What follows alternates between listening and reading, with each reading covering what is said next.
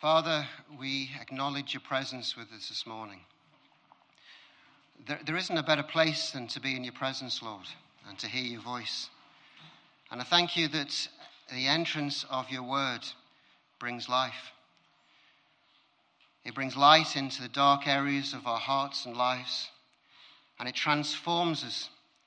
And I pray, Lord, today by your Spirit, that you would transform our hearts. Lord, we welcome you. We say our hearts are open, Lord, to hear what your Spirit is saying. And Lord, we as well say to you, by your grace, will you help us in those areas of our lives where we just have been unable to let go of the things of this world? We say, Lord, graciously help us. Help us, Lord, because we know that this world has such a tie and such a hold on so many parts of our lives. But Father, we say to you, please have mercy on us. Help us in our weakness. Strengthen us, encourage us this morning by your word. Help us to see a bigger, better picture of the things to look forward to, the heavenly realities, the truth, Lord, that one day you will return. And Lord, this day is a day that we want to live for you and you alone. So, Lord, we say to you, please come and help us to live a life that honors and glorifies and blesses your heart. In Jesus' name, amen.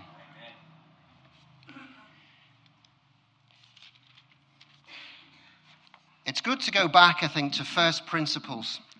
And I think I'm probably going to start sounding like a bit of a, a stuck record because God just won't let go of me on this particular message and what He's been saying to me and about the awakening of our hearts, about giving everything to God and laying our lives down on the altar, giving it all. And this, believe it or not, is a first principle. When we come to Christ, it is a coming to Him and saying, Lord, I give my all. I recognize that my life to this time has been a complete wreck at times, but now I know the answer. Now I know that by giving my all to you, then everything can be different. And this has been my experience, and I know it's the experience of many, many people here that you've come to an end of yourself. And that was the beginning of God. That was the start of the life. And we need to come back, I think, to these first principles. It's for new believers.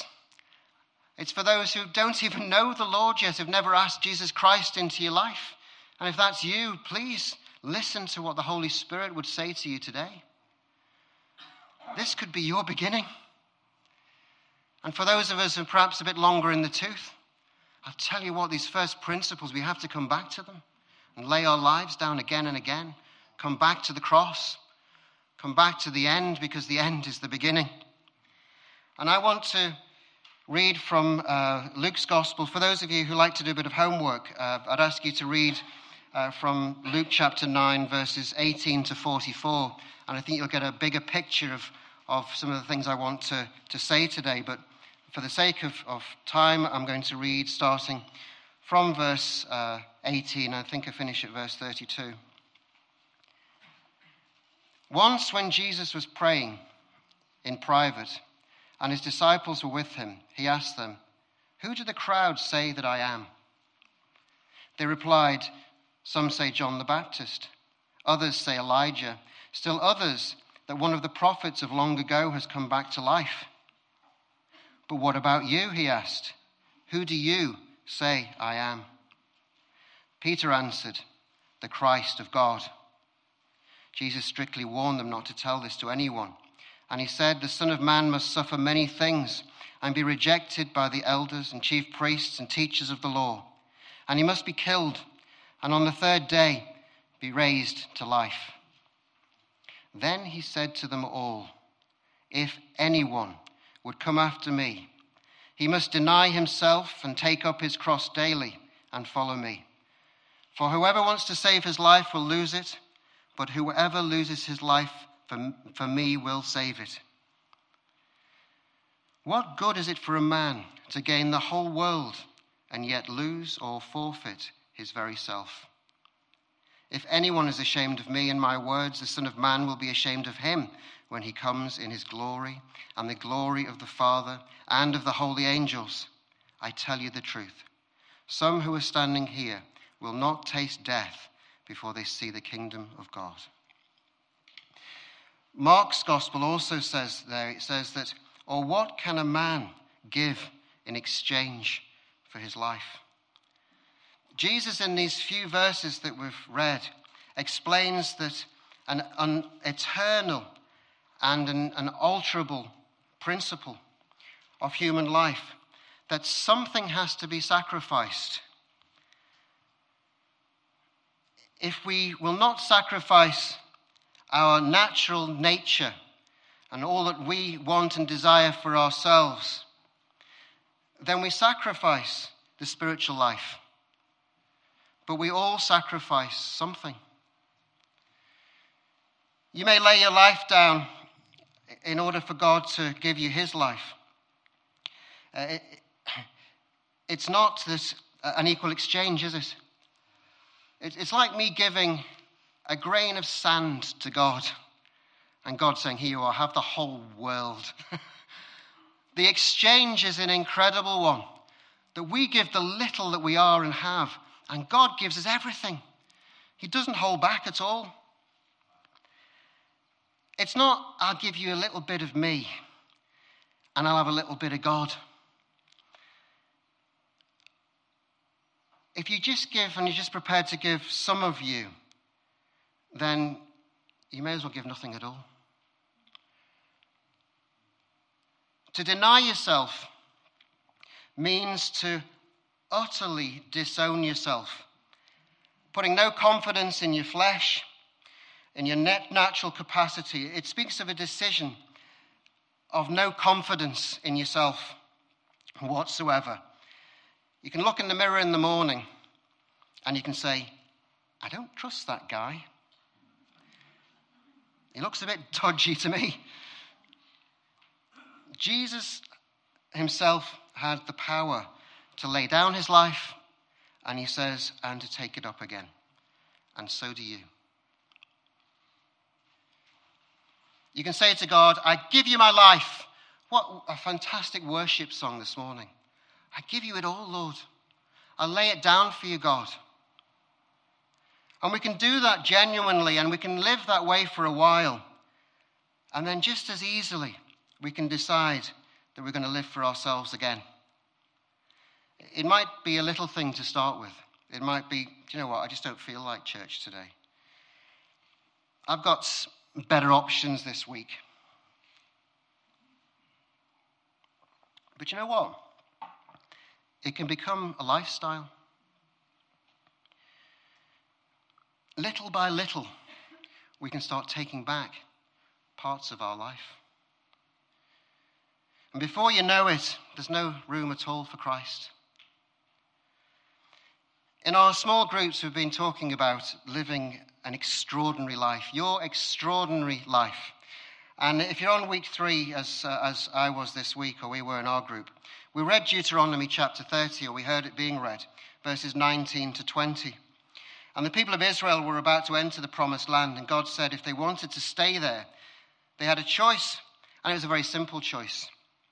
It says this This day I call heaven and earth as a witness against you that I have set before you life and death, blessings and curses. Now choose life, so that you and your children may live and that you may love the Lord your God.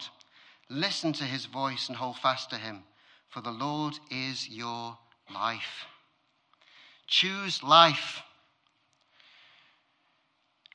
That decision has to be decisive. The Lord is your life, not an insurance policy just in case your own life doesn't quite work out. Choose to live under God's blessing by surrendering your life to Christ. If you choose not to, that's your choice. But understand there are eternal consequences. There are eh, consequences that are fantastic, but there are also consequences that aren't.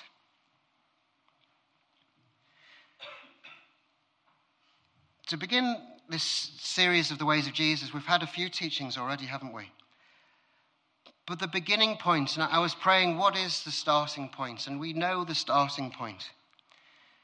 You must decide to end your self determined way of life. You start at the point of death to your surrender to His will. The Bible teaches that you're not here by chance. Do you know that? You're not just here as a freak accident of nature.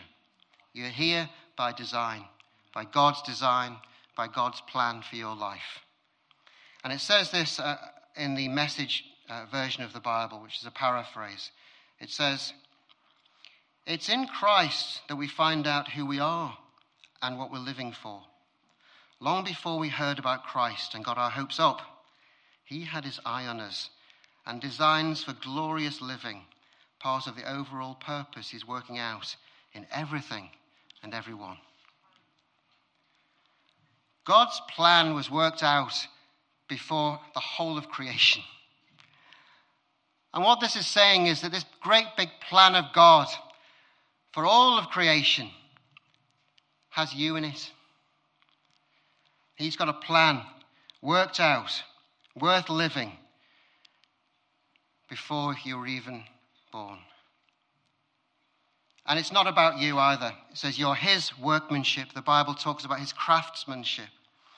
Crafted, created by God for his great purpose. It's in him that you find a, worth, a life worth really living. It's in him that you find your extraordinary life. Jesus' prayer uh, teaches us to ask, Thy will be done. Why? well, it's because His will is perfect. It's perfect for you. He knows, God knows what's best for you and for your life. You might have discovered by now that your own plans haven't worked out too well if you've lived as long as I have, and as many of others have, you know that our own plans, uh, generally speaking, don't work out too well. And certainly to this point, to the point of turning to Christ, I tell you, things change when you give your life over to Him. He never fails. God's promises never fail. He's good. He's perfect. And He will not let you down. The Apostle Paul wrote in 1 Corinthians 15, verse 13, 31, he said, I die every day. I mean that, brothers. He dies every day. Paul was a, a willing participant in the calling of God. The early disciples were called the, the people of the way, the way of God, the life, the true way. So Paul didn't find it easy. Every day he felt that he was having to die to himself. Why would, why would he do that? He had his eyes on the prize.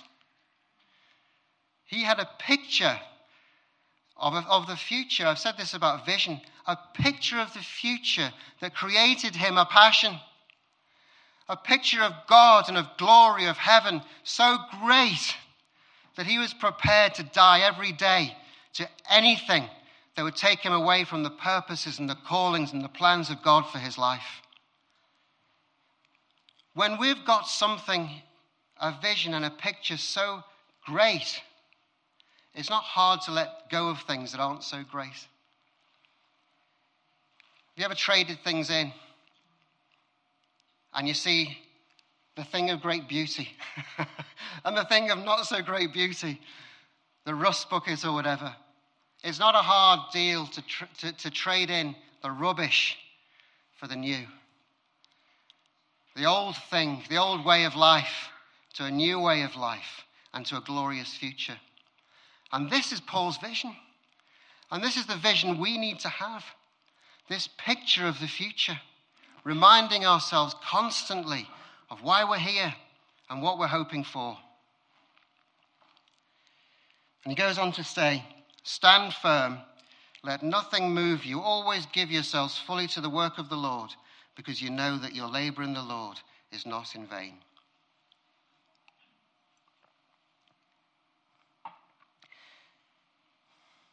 Anything that we give to God, I believe, has a blessing attached to it. If we give ourselves to God, if we give up something for God, I believe there's a little something attached to that that says, Bless you, I'm going to bless you for that.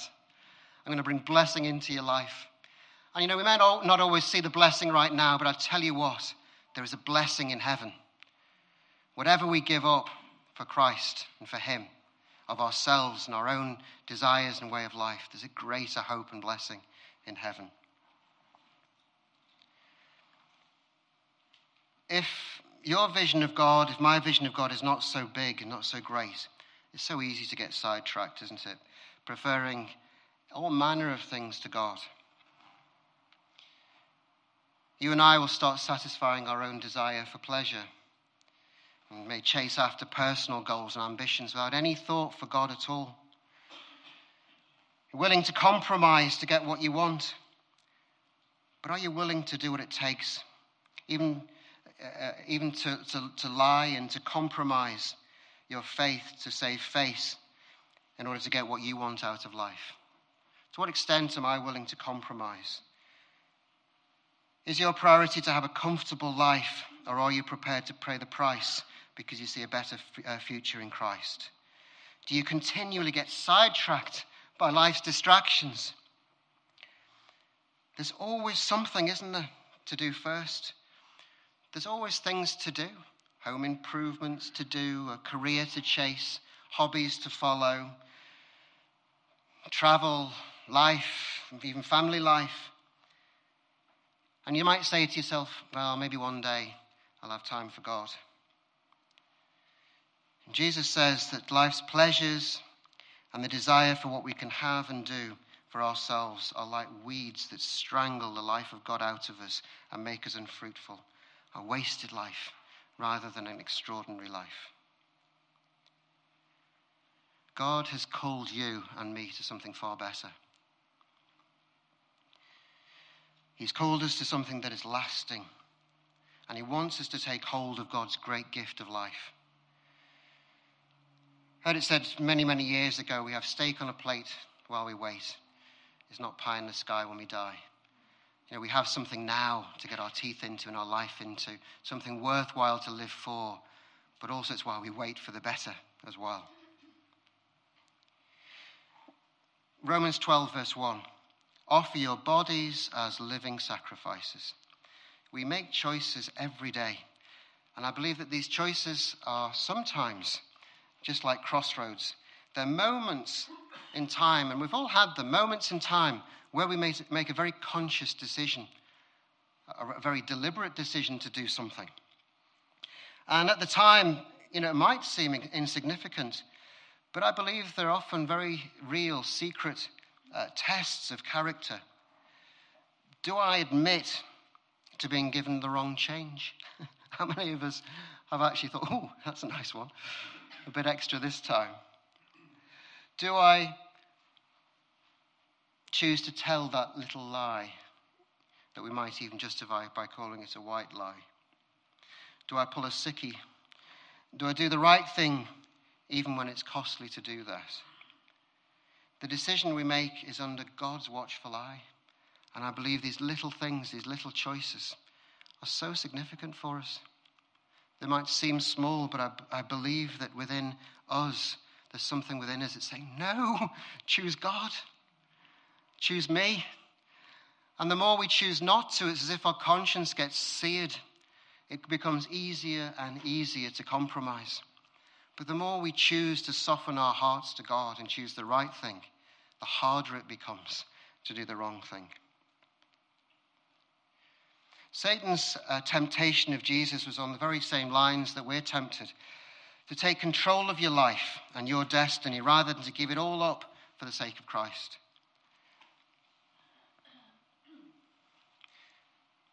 His temptation in the wilderness was designed to encourage Jesus to establish himself as the Son of God.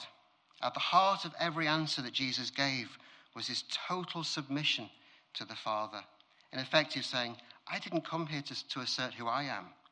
I came here for God's will to be done through me in his way. And that's what God wants for us, isn't it? God's will in our lives as he would do it, not as we would try and get him to do it, even. Elijah, many of us think know the, the, the story of Elijah when he had a, a pray off with the prophets of uh, Baal on Mount Carmel. And he was confronting spiritual powers of darkness and idolatry and false gods. And these are things that appeal to the flesh. They entice and draw us away from God. And his challenge is to make right choices. Temptations will come, but we have choices.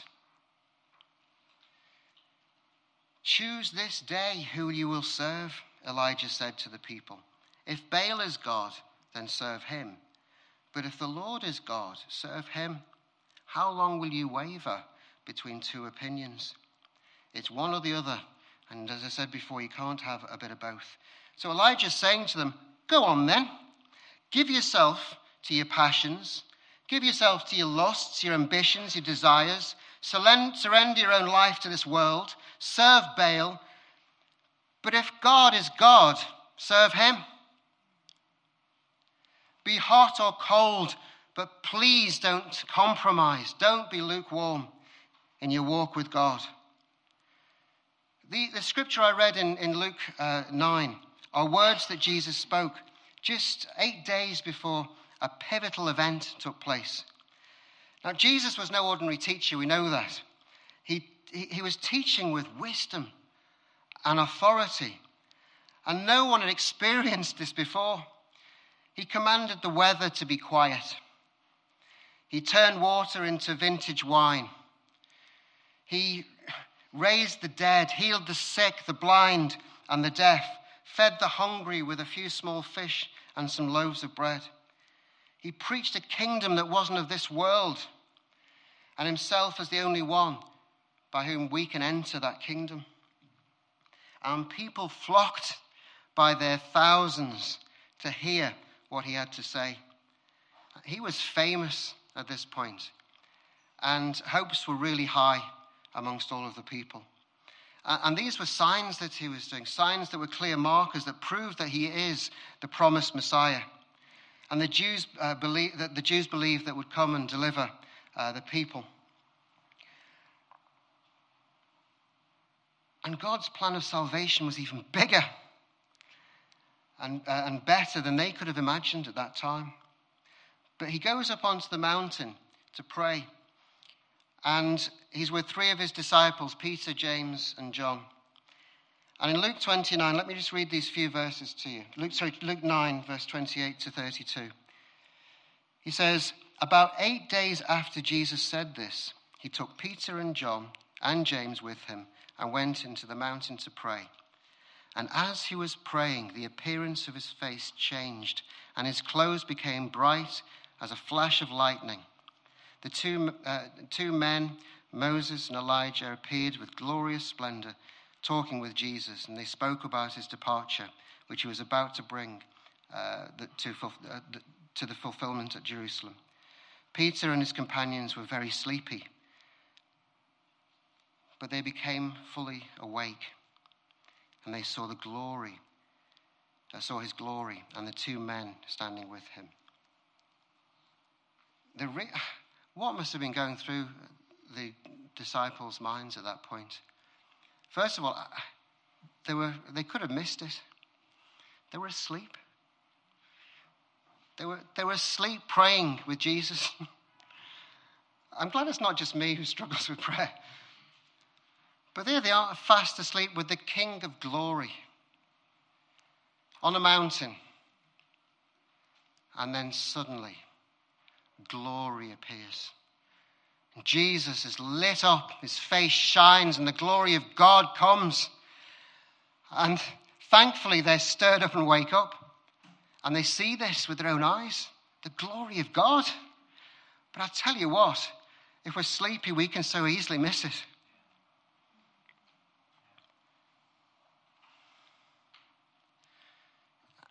God demonstrated his holy love towards us. Jesus forsook everything. This is when you think about the glory on that mountain that Jesus forsook to come to earth as a man. And after the glory had departed, what did he do? He went down the mountain into the valley. He went, came back down. And, and from the glorious presence of God, literally, he came face to face with a demonized child.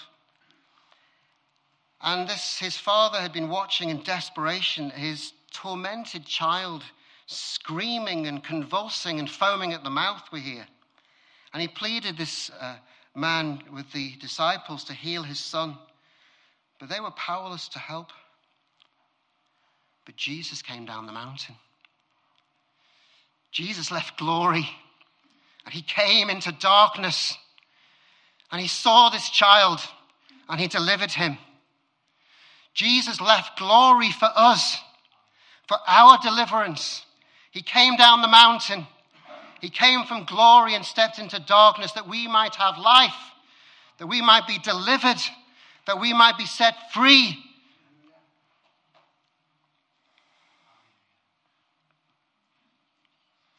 It's so different when Jesus turns up. So different when he comes.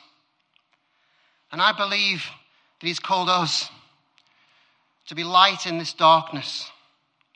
He showed them a, a, a bit of his glory so that they might see what he had left and come down to. And where he is now in glory.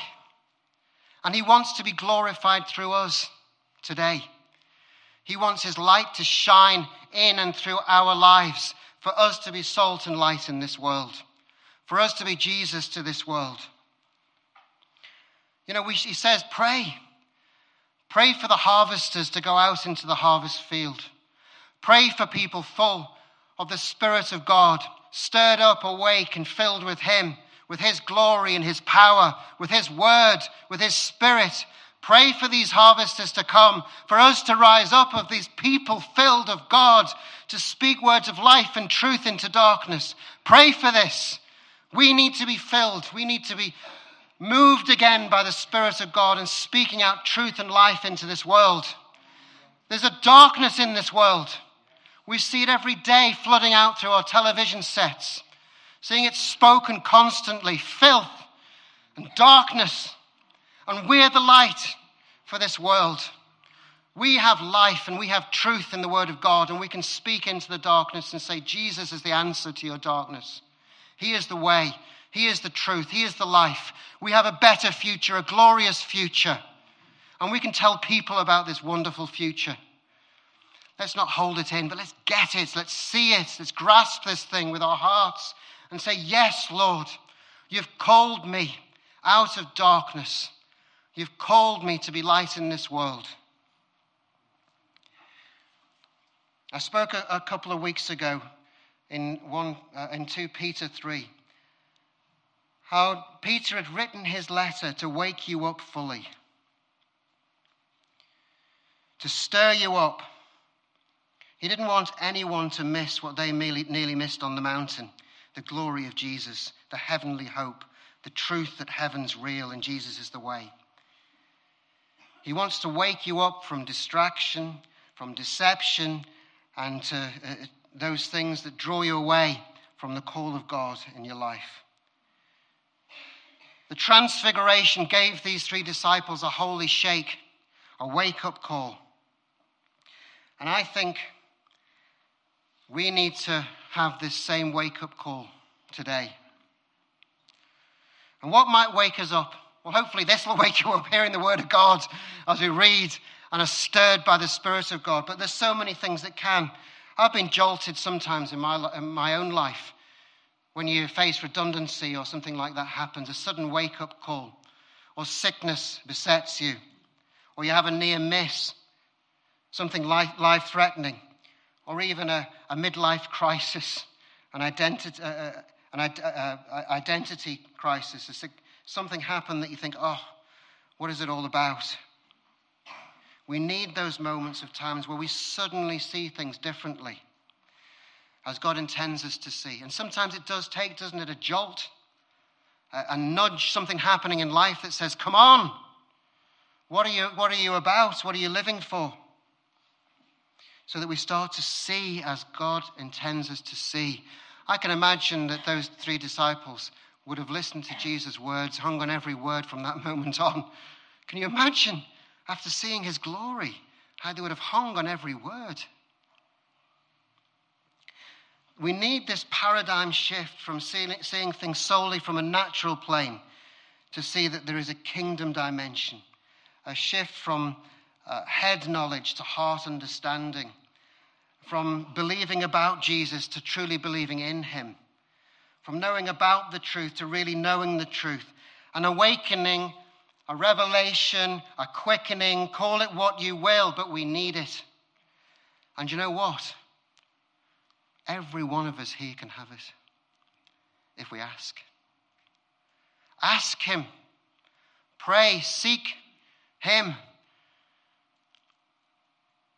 Cry out to Him. If you're feeling cold, if you're feeling as if I need to be moved, as if I have been drifting along in life, if you're feeling that way, then get before God and say, Lord, wake me up. Shake me. It's easy for people to come and pray for you, but I tell you what, it has to come from here. It has to come from you. There has to be something in us that says, Lord, please, I need this. I want it. I want the revelation. I want the quickening. I want to hear the voice of God. We need to be asking and seeking God with all of our hearts. Jesus himself deliberately submitted to God, saying, I can do nothing of myself. John 5, verse 19. He totally subordinated his intellect to God, saying, The words that I speak, I speak not of myself, but only as my Father, as I hear my Father. He submitted his will, saying, My, my Father that dwells in me, he's the one who does the works. Totally submitted to God, to his Father. The dominant note of Jesus' life was total surrender to his Father, to his will. And the evidence was very much in his prayer life. Jesus constantly relied on God in prayer. Time and again, he withdrew to be with, alone with God, to be quiet. He spent nights in prayer. He disappeared, and people started searching for him. Where's, this, where's Jesus gone? Where is he? We want him. We need him. They went looking for him because he, he often went into solitary places and he'd spend time with the Father. It was as though he had this rhythm of life where there was the times where he had to stride out into the things of God, but then he had to withdraw to be with Father. He had to continue to, to renew the life springs, to renew what, uh, what, uh, the heart, and to hear what God was saying to him continually. There were times, you know, when Jesus just listened with the inner ear of the heart. And you could almost sense him going quiet as people are accusing him and, and speaking at him. And in his heart, he withdraws to hear, God, what are you saying to me? What, what's, your, what's your heart on this? And many times we know in the scriptures where he's just moved with compassion. Something in him just was broken for the brokenness of the world. And we sometimes, we often need to withdraw and say, Lord, what are you saying to me? What is your will? and then to stride out into the next of God. What next, Father? You know, at the beginning of Mark, it talks about how uh, the people wanted him to stay with them. He was so attractive. He, was, he, just wanted to be with Jesus. I'm sure he, he was fun to be with. He was a joy to be with. He, he gave life from what he was saying, and people just wanted to be around him. And so people said, Stay here. But it said he'd spent the previous night praying. And he said, No, I've got to go into all the region around here and preach this good news to everybody. He could so easily have stayed where he was, but he was continually hearing from God and doing the next thing in God. I heard one famous preacher uh, had said, um, I've never had an original thought in my life. That's quite a thing to say, isn't it?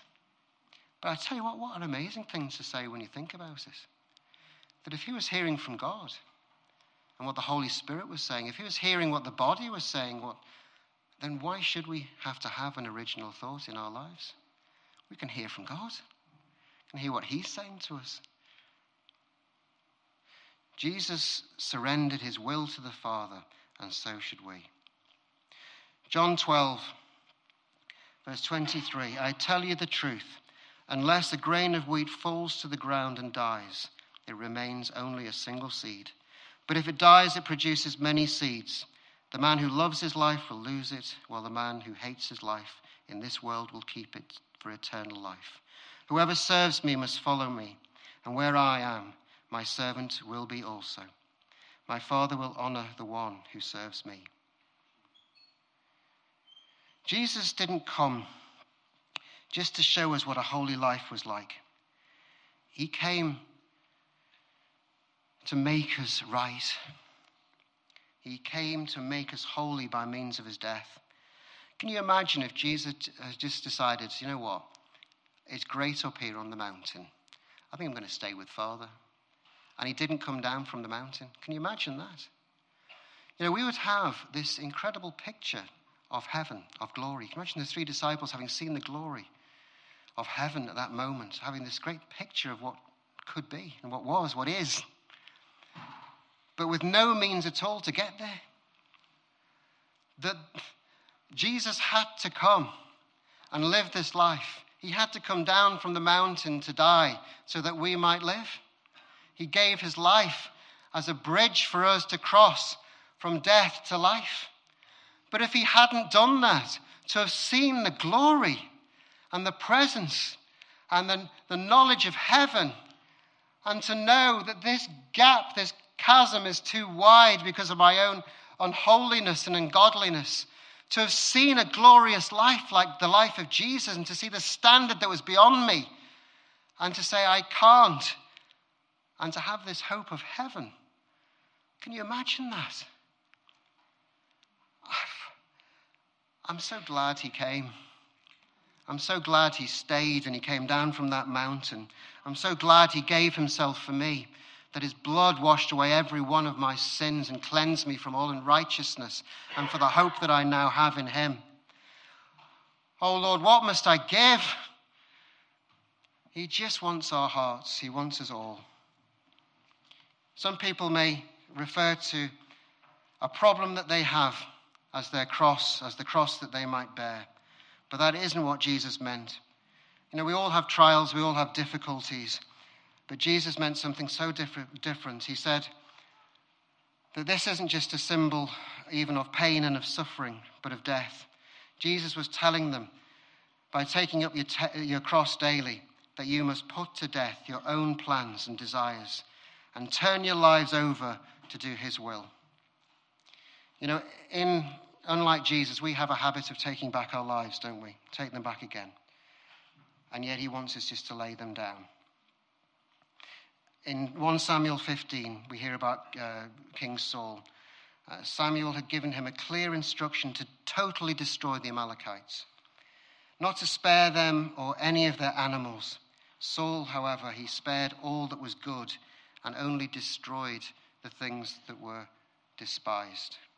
And Samuel uh, said, my paraphrase in effect, let me tell you God's thoughts on this. God sent you on a mission You've willfully disobeyed God in that mission, preferring to preserve your own life. And your half hearted attitude is not pleasing to God and it's not fooling God. You can't pull the wool over his eyes. Don't think that by our making sacrifices to God, you're doing your religious and doing your religious duty, you're going to cover up willful disobedience. God wants you on that altar. He wants you on that cross fully. He wants you and me to lay our lives down fully for Him. And Saul made a sacrifice, as we in, in 1 Kings 15. The sacrifice he made was he sacrificed his anointing as king. Because you've rejected me and the word of, uh, sorry, you've, you've rejected the word of the Lord, then he's rejected you as king, is what the word of God says we must be careful what we're sacrificing. But sure as I said at the start, we're all sacrificing something, either the natural life or the spiritual life. Our theme song mustn't be, I did it my way. If you're a Christian, You were once dead in sin.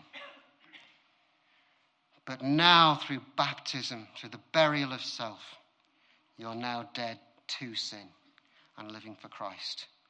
I have been crucified with Christ, Galatians 2:20. I no longer live, but Christ lives in me. The life I live in the flesh, I live by faith in the Son of God who loved me and gave himself for me. We live in a wicked generation. And I know this could be a real jolt to some of us. It's been a jolt to me. But I believe that this is what God's saying. Wake up. Choose life. Choose Him. It's worth it. There's a great reward. Let's bow our heads and pray. Father, Lord, I thank you for your living word. And in our hearts, Lord, we choose life. We choose life. Lord, for those that haven't yet received Christ, if this is you, then I ask you now just to just to come before God and acknowledge your sinful ways. Acknowledge that you need a Savior, that Jesus came down from the mountain for you to deliver you. Acknowledge this and receive Him in your heart. If that's you, just say this prayer in your heart Father, I ask you to forgive me of all the wrongs that I've done. I acknowledge that I've lived my life for myself up to this point, but I now choose life. I acknowledge that you died on the cross for my sin. I acknowledge that you raised from the dead and ascended into heaven. And my hope now is in, in heaven. I give you my heart and I choose to follow you all the days of my life. In Jesus' name, Amen. Hallelujah. And if you have prayed or if there's something that's really spoken to you this morning, uh, please feel free to speak to me uh, or someone at the end of the meeting, and uh, we'll encourage you. Amen.